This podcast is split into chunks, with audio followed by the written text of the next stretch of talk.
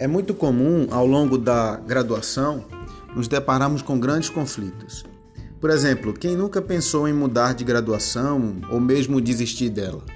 Quantas vezes você já tentou criar uma rotina de estudo, trabalhando oito horas por dia e se sentiu frustrado, frustrada ao perceber que não conseguiu?